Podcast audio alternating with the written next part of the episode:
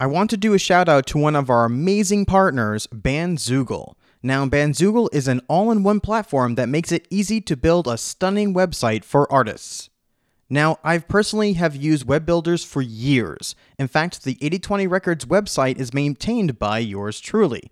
But honestly, these days, as someone who represents artists, I just want something straightforward that still looks amazing and works with everything that we use, such as Bandcamp, SoundCloud, Bandsintown, Printful, and so forth.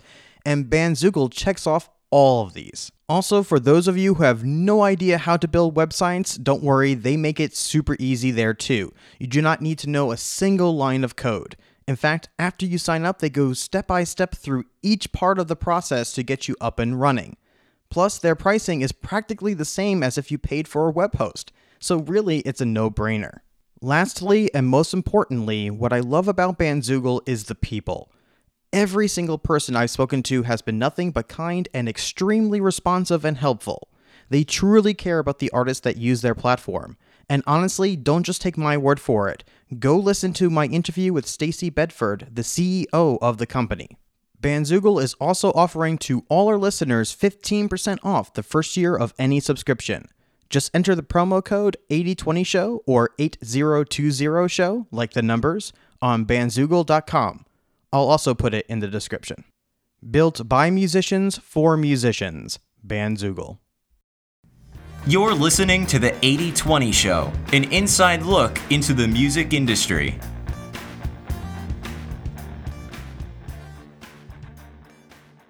Hello and welcome everybody to the 8020 Show. I am your host, Mike Zimmerlich, and my next guest is Liane Davey, co-founder and principal of 3COze, a consulting firm focused on leadership and team building.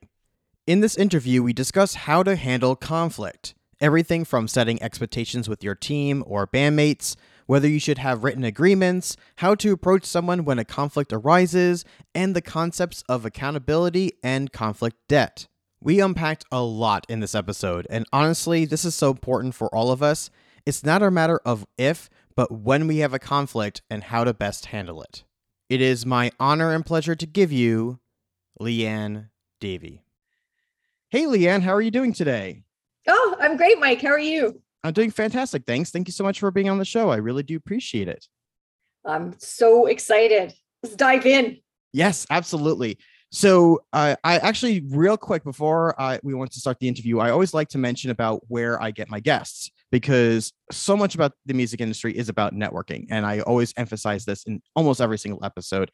And we have a mutual friend, Matt Jenko, who also has been a guest on the 8020 Show podcast. In fact, he's also interviewed me before. And he's such an amazing person. He's the kind of person that you can easily go two to three hours having a conversation with and didn't even know that three hours went by.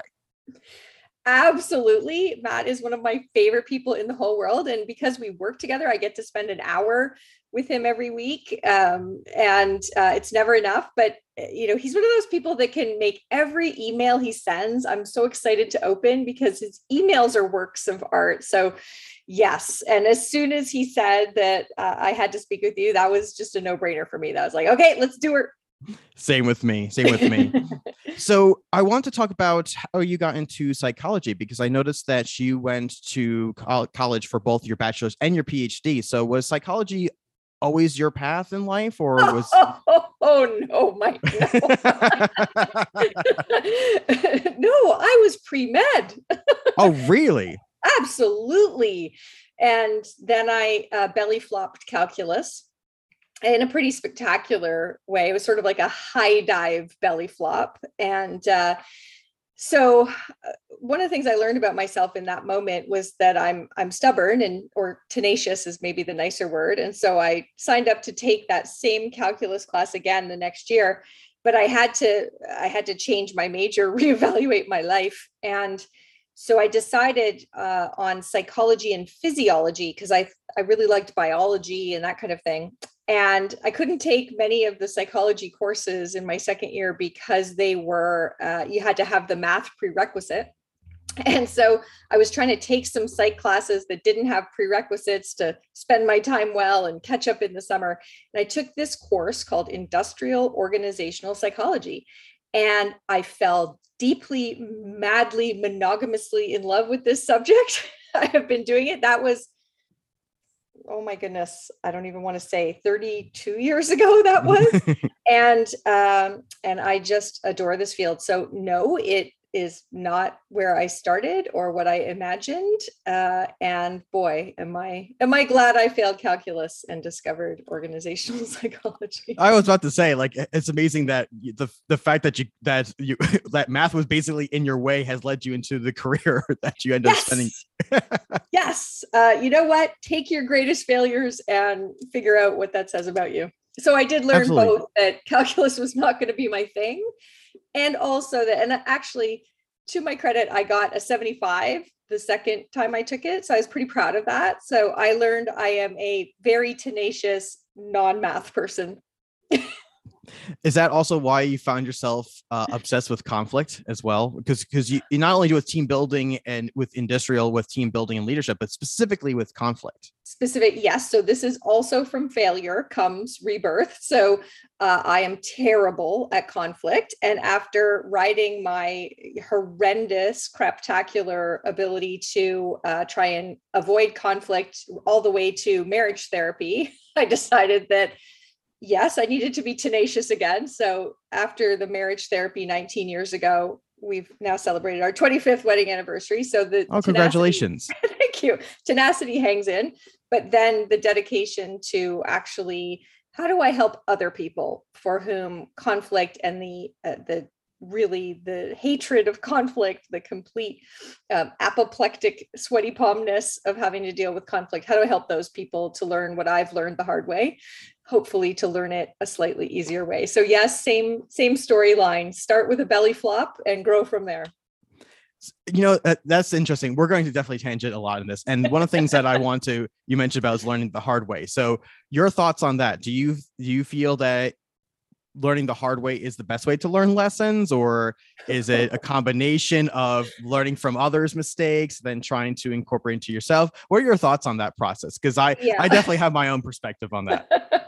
So i would love to learn the easy way. It's fantastic much less painful uh, and sadly it just doesn't really work very well a lot of the time. Um, you know emotions are what make learning salient what help us our brains are built to have things that are more emotional be more memorable and we learn better from them. We also learn better from fear than from success. So um, i wish and and i do i've dedicated my life to helping people learn some of this the easy way and uh, i know that much of what we're going to have to learn we're going to have to learn the hard way.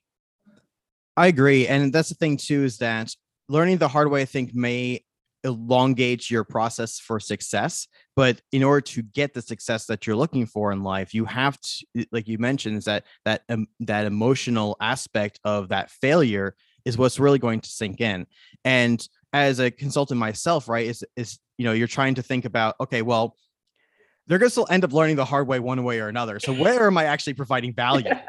yeah. It's, and yeah. the way I look at it as a both a teacher as well as a consultant is that giving them at least a guide, right? And just being at least aware that okay, that these exist, these are the things that just be that are out there that you can make mistakes on so that if and when you make those mistakes, that hopefully you can recover better is the way uh, at least I look I've been watching a bunch of commencement speeches lately, and I think this is what commencement speeches are. Like these people who've had all these amazing. I was listening to the Taylor Swift NYU commencement speech, and it's like, you know, this person who's had 10 years or 15 years of, you know, learning all sorts of things the hard way and that sort of thing. And then, you know, a bunch of 22 year olds are listening to this they they can't relate to any of it they're like yeah yeah whatever that's not me I think these commencement speeches are just the like the warning, the like just so when this starts to happen to you, you vaguely recollect something you heard at some other point. So yeah, I think commencement speakers, uh, commencement speakers are trying to sort of foreshadow some of these things that you will probably still need to learn the hard way. Mm-hmm. But when you do, you'll go back and read the commencement address and be like, oh, should have listened. it's true. I mean, one of the ones that are my favorite, and I need to actually probably after I'm done with this interview, I'm going to watch it again, is Steve Jobs's uh, commencement. Yeah, it's really good. I mean, that's the thing about Steve Jobs is that he is probably one of the best presenters that I've ever witnessed, and his Yeah. commencement commencement speech is bar none. It's one of the the best out there, especially Yeah. because of the fact of that of you know him having cancer and his life scare, and he really dives into that in his commencement speech. I mean, what a better wake up call Yeah. than than that. Yeah, yeah. So interesting. And those are just a fun moment to kind of get this glimpse of, you know, what are all the things that these people learned the hard way that they're trying to pass on the easy way, even though it's a bit futile. But you know who's really appreciating it? The parents who are like, oh, yeah, Yeah, yeah, amen. yeah, absolutely." yeah, nudge- nudging their kid. yeah, nudging their kids. See, see, see. You know, I'm about two years away from my elder daughter going through her convocation, and I'll be the one listening to this commencement speech being like, yeah. yeah. yeah, it's really it's, it's for us. So I do want to talk about uh, uh conflict debt. Can you Yeah. describe more about what conflict debt is? I tell this silly story to help people relate to it. So uh, I live in Toronto, and many years ago they built this awesome new toll highway uh, that takes the picture of your license plate and sends you the bill. And I don't need to take the highway very often, but one time there was bad traffic, and I and I took it, and it was amazing. I went so fast, it was awesome. And then, uh, you know, six weeks later, I got a bill in the mail, like a physical paper bill in the mail, and they wanted me to write a check and put it in an envelope with a stamp and put it in a mailbox. Anyway, long story short, uh, my $7 charge for taking the highway, um, about 18 months later, I paid $132 to a collections agency for it. Um, and that's kind of what conflict debt is like. You know, you're in some kind of you're at you're at practice, you're at rehearsal. When your bandmates does something that kind of annoys you, or just it's just kind of irritating and you don't say anything because you don't want to make a fight or you, you got other stuff to do you got to practice a set or whatever and so you kind of sweep it under the rug when it was a seven dollar issue.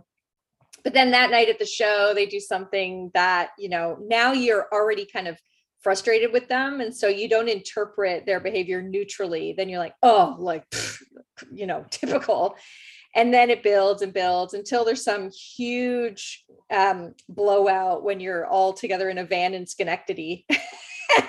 it's really ugly, and somebody's like let out on the side of the highway and walking to the nearest town. That's the $132 version of the fight. So, you know, conflict debt is just this sort of buildup of issues that we don't address, uh, or at least we don't address constructively uh, that ultimately cost us and cost our relationships and cost our productivity and all those sorts of things. So, uh, you know, the seven dollar things that if we if we dealt with them, they would have been cheap, but because we don't, they become very costly. That's really interesting because first of all, I've seen that countless times for band members from all kinds of bands of doing these things. And I'm also very much equally guilty among myself of doing this because I and I know a number of people are like this. They want to avoid conflict as much as possible. They don't want to have that confrontation with somebody else because they don't want to hurt their feelings or make or feel like that they're making matters worse. So they try to, to brush it off, saying, "Yeah, it's not that big of a deal," and so forth. And so I also know too that sometimes the, there are others that they will bring it up right away, but they bring it up so often that it actually builds because they are constantly conflicting with each other, and that in itself builds into a much bigger problem. So, is there essentially a happy medium Yeah. between bringing uh, bringing up when something is bothering you, annoying you, and also not doing it so much where now it's annoyance to the other person? Yeah, I think in the latter situation where you're bringing it up so often, the the gap is on the other person's account, right? So so that means that the person doesn't feel that they've been heard or understood or valued, and so they feel they need to keep bringing it up. So when you're in a band or when you're in any team, if somebody's bringing something up for the third time, that should say to you, even if I thought I dealt with it or done something about it, they don't feel that way. I need to kind of lean into this, figure out what's going on beneath the, because probably that means that this isn't about what they're saying it's about. It's about something deeper. And I probably need to spend some time figuring out what's going on there And uh, so I would say, in the case that somebody's coming back multiple times, I, I, think that's where we want a lot more accountability from the bandmates, the other members of the team, uh, as opposed to this person who just feels like, why is nothing I'm doing working? That's um, that's a big issue.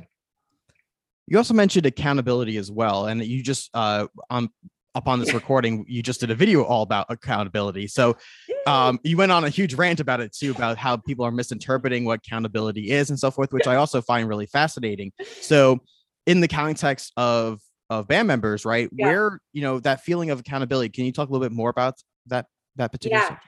So we get accountability wrong because we think we can make somebody else accountable so accountability it, the sense of accountability is something intrinsic to an individual right either i feel it i feel on the hook i feel responsible i feel the weight of how my bandmates are counting on me or i don't uh, and you can't make me accountable you can certainly do things that make it more likely that i feel accountable but you cannot there's no dial that goes directly there's no accountability pedal you can, you can just press right so um, that's what people get wrong.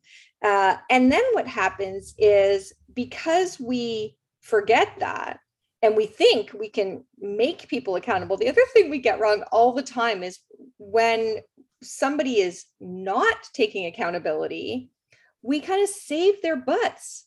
And and then all we've done when we save their butts is we showed them that they don't have to be accountable because we're going to be. So I'm sure every band can relate to this in some way. Like the person who has forgotten to pack the amp six shows in a row and you're and so you start packing the amp you put it onto your list because and, and then all of a sudden the other person's like mike's so great to have around he always makes right like just you have taught them that they don't have to be accountable because that's easier than having the really uncomfortable situation of arriving in Schenectady without an amp.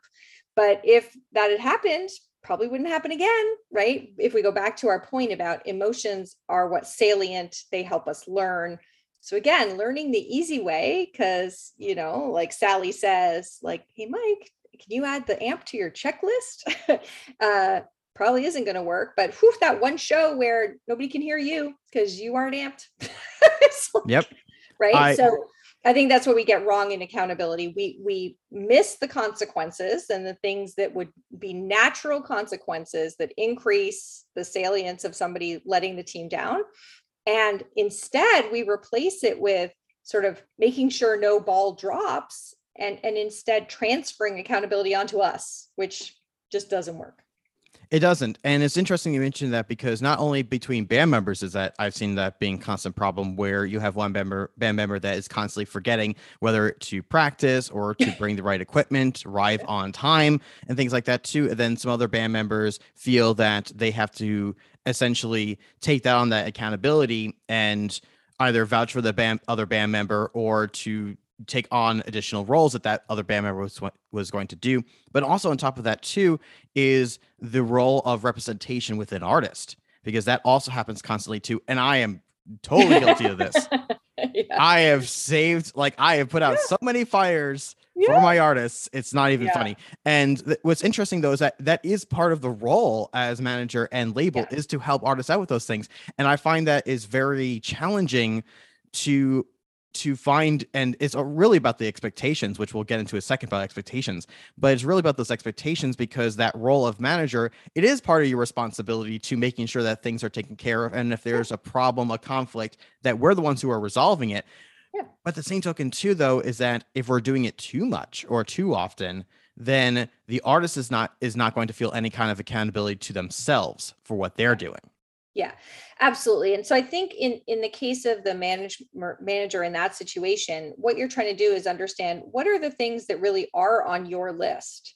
You know these are the things i am going to be accountable for um, and then what's on the artist's list and not taking things off of their list. So you're going to have a long list that's why you're paid that's why you yep. get a cut right?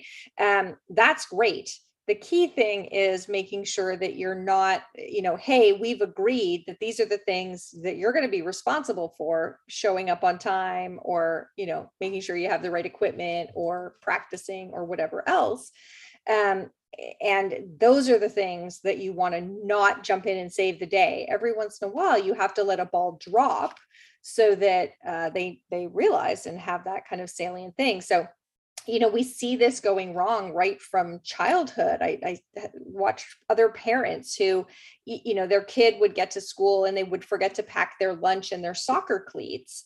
And i would see like clients like in the downtown at big business meetings trying to like make it home somehow between meetings to pick up the lunch and the soccer cleats because otherwise the kid wouldn't eat and be able to play soccer. I'm like, mm, only takes one lunch where you're eating the like mushed up goldfish crackers from the bottom of your backpack before you don't forget to pack your lunch. But we're doing the equivalent of, you know, constantly still bringing the lunch to adults and so we we teach them that they can just keep behaving that way. And sure, if you're I don't know, pick the artist. If you're Janis Joplin or you're like whomever, Justin Bieber, I don't know, maybe it's worth it.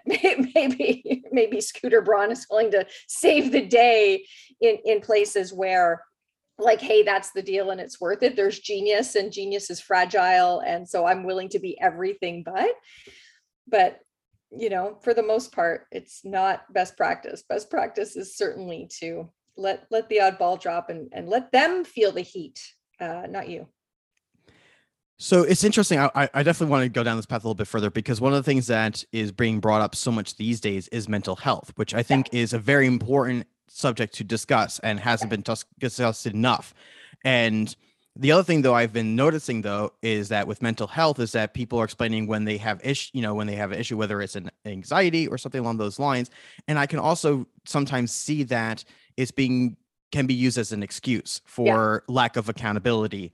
And so, uh, what were your thoughts on that process? Because that's the other thing that I'm always concerned about is making sure that I'm very aware of others' mental health and making sure that I'm taking care of them as as a representation, um, but also and also band members as well. If somebody's having you know an you know a, an anxiety issue or they're just having they're just being depressed for the day and they just mentally cannot uh, commit yeah. themselves to rehearsal, are they using that as a crutch?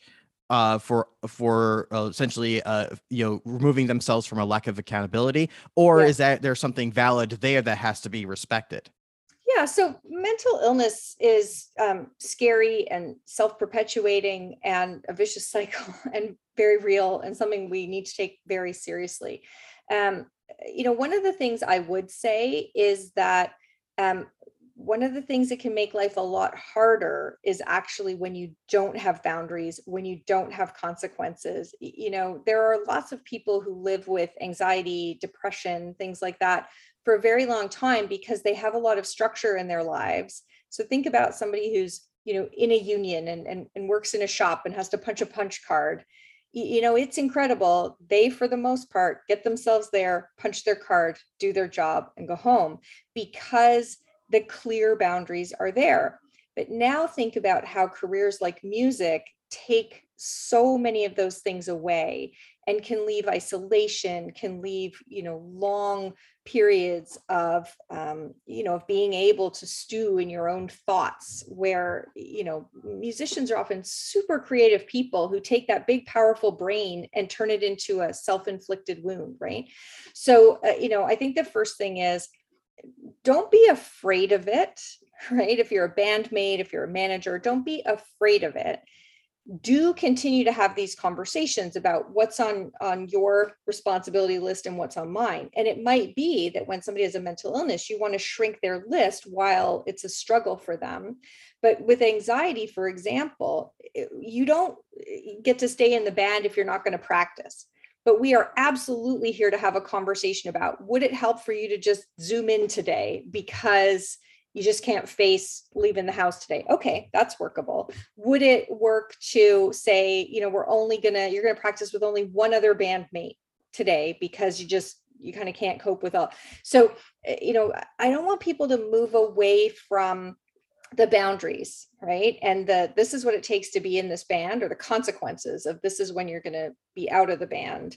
Um, but just keeping that conversation open that what's on their list might need to shrink or change or various coping strategies but i'd be working more toward coping strategies. And here's your responsibilities like take your meds on time. You own that. Go go to your counseling sessions. Uh, show up on time like you may have a very short list that's all you ask of them and you'll cover the weight of everything else for them for a time but um, unless somebody is profoundly ill and, and probably needs to be hospitalized or that sort of thing you know don't just back away. They need you to create a little structure in a world that probably has too little structure for them. You you're talking about also saying that uh, expectations and boundaries and things like that too. So, what are your thoughts on agreements amongst band, members? I know entertainment lawyers will say always have an agreement because for for uh, law's perspective, yeah. that it's is it's important to have something in writing, which yeah. I 100% agree with. Yeah the other uh, what I've also found too is that sometimes with agreements, especially something that is formal, right, is that some people take that uh interpret that in the wrong way i find and sometimes they feel it's it's too impersonal and they're just yeah. doing this for fun or they just yeah. they want to kind of they don't want to take it as seriously whatever the case is so what are your thoughts on having written agreements among spam members yeah i think it makes a ton of sense and it's one of those things that you know, it may not feel great or, but sometimes as adults, we have to do things that, you know, we just that's adulting right? We got we got to do it. Um but i would say for many it's not sufficient.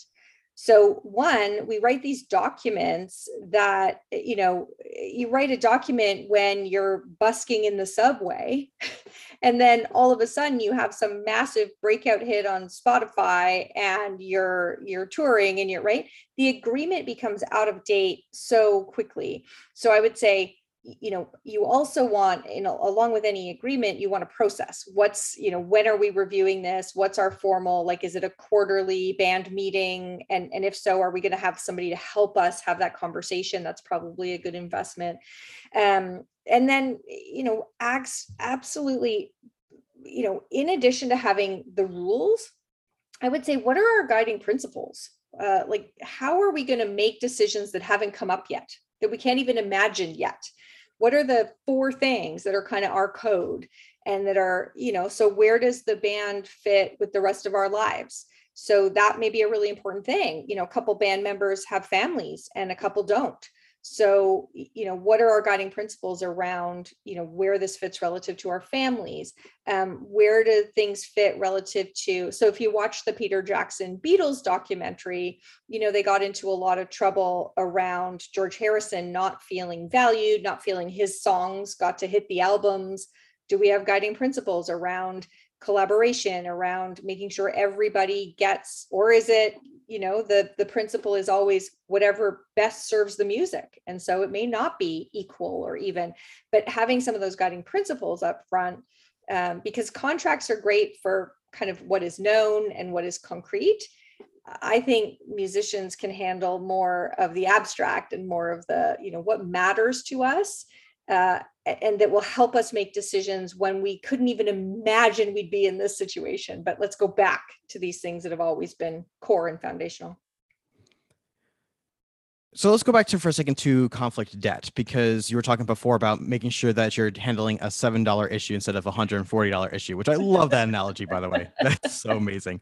Oh sure, I love it now, now that I've been parted with my. I know, but you know, it, it, I think I think it rings true for all of us. We would like it's. Uh, I like I like to put a burying your head in the sand kind of a thing. Like I don't want to deal with this, and you just bury your hand in this head in the yeah, sand. Exactly. And uh, and we're all i think we're all guilty of doing that and so forth and it's true is that if you just uh, approached it right away you're avoiding so much more of a consequence later on but in the case scenario and i'm going to say when not even if yeah, when yeah, happens and especially for let, us say for example um, there was a seven dollar conflict that you had with a band member and now it became a hundred forty dollar conflict right? right? and now there is some resentment between your, your you know bandmates whatever the case is and so forth is there a way to go about trying to repair that relationship or should it even be repaired? Uh, how you know what happens no is this like an oasis situation where it's like never going to be repaired? Never never going to be repaired. Because like, you know, sometimes there there are points in relationships where it's really challenging to repair and sometimes it's best to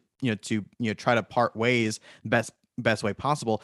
Um or or can like it or can all repla- real relationships be repaired I don't know. I love the ABBA example, right? It's like we're all married and we all got divorced, and now we're going to go on tour as holograms. That's safer. that mean, can I just send my hologram to? Yeah, that's cool. I just don't have to deal with anybody else. Just send, send my presence. that would have saved Fleetwood Mac a lot of troubles, I think. Yeah, no and kidding. So yes, I think it can often uh, be repaired. Um, and so a couple things. So one is, you know, when you have had a $7 conflict with someone, they often don't know that they have had a $7 conflict with you. They, they don't know that. That's yours. they don't know.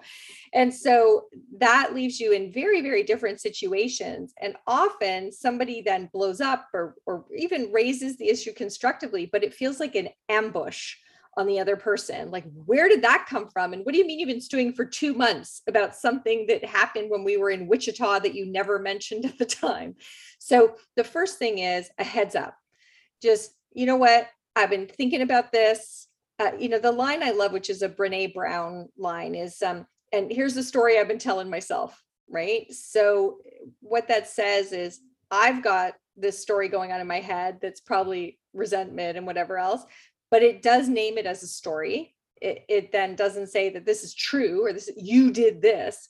Um, and then you just simply say, you know, uh, I would love to to talk with you about this. I'd love to get your take on this. Can we talk about this? Or, you know, I, I'd love to practice or after practice on Wednesday, you know, I need to talk to you about this. So a heads up is really valuable because when we ambush people, we're more likely to trigger that fight or flight response. And then it's more likely to turn into a pretty unpleasant fight. So heads up first. Second concept, when you're when you're talking about somebody else, you want to be super careful to only describe what you saw or heard, things that are real, things that happened, observations. You don't want to judge the person, you don't want to use any adjectives you don't want to call them rude you don't want to call them lazy you don't you you simply want to say um, you arrived at practice at half past when when it started at six right? You want to be very objective. And then the other secret is when you're talking about yourself do the opposite. So give them the view the insider candid view about how you're interpreting it what you're feeling how you're thinking about it uh, how it's injuring you those sorts of things. So great productive conflict focuses on things that are very objective if you're talking about somebody else and very subjective when you're talking about yourself. So through this path, you can kind of share this is how I experienced that. Um, and then you want to uh, hand over the baton to say it's like um, it's like solos going around a band. Okay, I did my solo. Now over to you, uh, and you get your eight bars to tell me how you experienced the same thing. Um, so there absolutely is a path back, but you don't want to just kind of you know raise the issue out of nowhere like pulling the pin from the grenade when the other person doesn't have a heads up. You want to be a little thoughtful about it. You also want to kind of interrogate your own emotions. So when we get upset it's because we are judging other people. You don't get upset if you aren't judging people. So it's like okay why do i feel like uh, she's lazy. What is it that's making me make that judgment? Well, it's this, this, this, and this. Okay. So before you say anything to her, have your examples of what the behavior was that's making you assume, or if it was rude or um, not valuing me or whatever else it is that you're judging them about, put the effort in to know what did I see or hear that's that's making me feel that way, that I'm interpreting that way so it's totally possible. And then are there times when you're not going to uh, have a path back and you may need a decade before the reunion tour? Yes. Yes there are times when it just it hurts too much it's too personal um, you aren't mentally healthy enough to cope with it in the moment. Uh, and yeah there are times when i always say if you can't change your team change your team right? And sometimes that's the right path for you. Yeah absolutely also I, one thing I, it it may seem obvious but i also do want to bring this up too is that when there are conflicts especially amongst a group is it better to bring this up as a group or is it better to uh, approach it to the individual privately great question. Great question. Um, it, so you really want to think about that. If the issue is about an individual, I would say you do want to talk to the individual first. Um, out of respect, out of, you know, you don't want the individual feeling persecuted or everybody bullying them or ganging up on them. That's not going to get you anywhere good.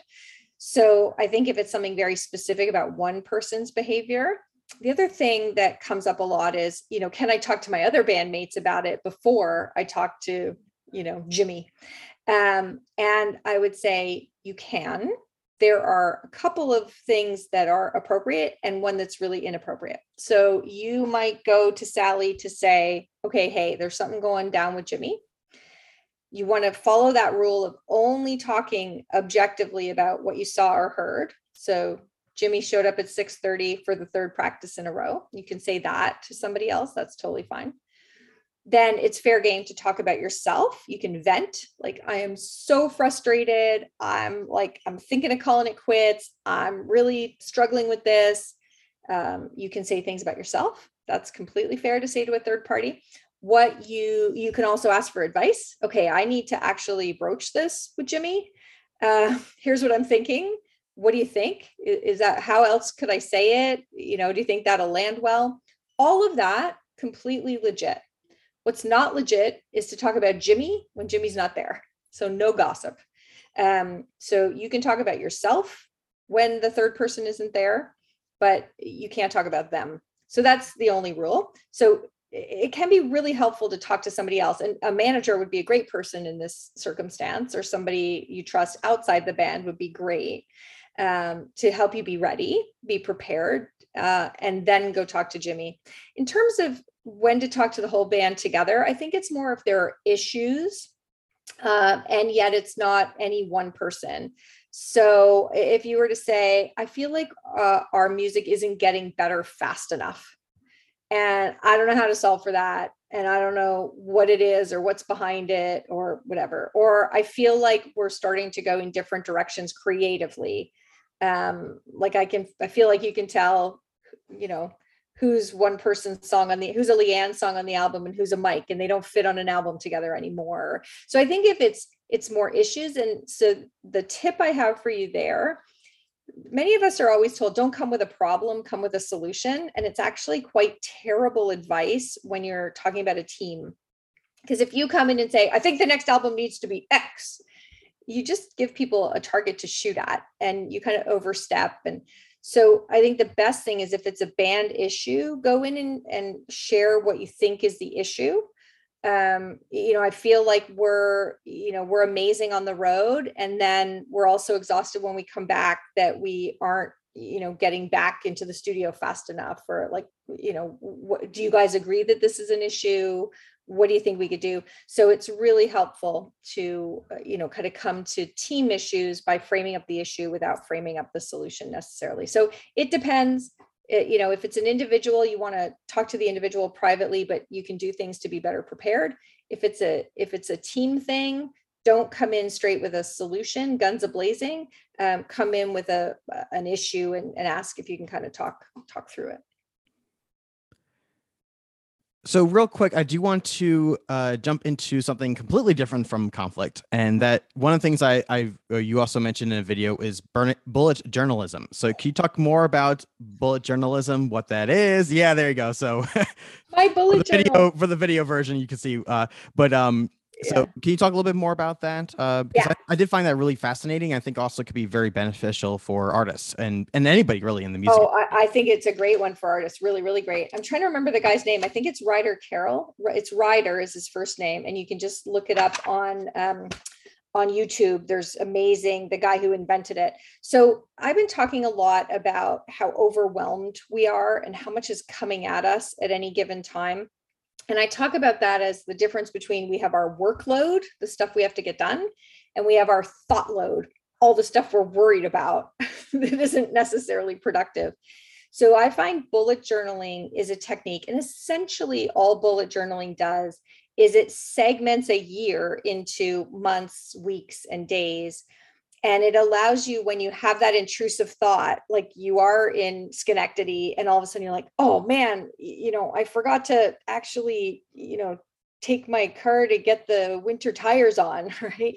Have this thought and it's going to bug you because you know you haven't got a place to put it and so what we normally do is we have a to-do list and a to-do list i don't know about you but to-do lists just make me more anxious they Oh, get me longer too. and longer yeah they're they're awful There's a there's a there's a thing called task creep um, that I've that I Yes. I'm very equally guilty of doing is that Yeah. it just you, they just become so overwhelming because you have so many tasks and you're like ah, I'll do it tomorrow I'll do it tomorrow I'll do it tomorrow and then every day you have to look at your list and be reminded that you're a slacker and you haven't moved everything off the list. So Yep. essentially what you do in bullet journaling is you write the thing down where you're actually going to do it.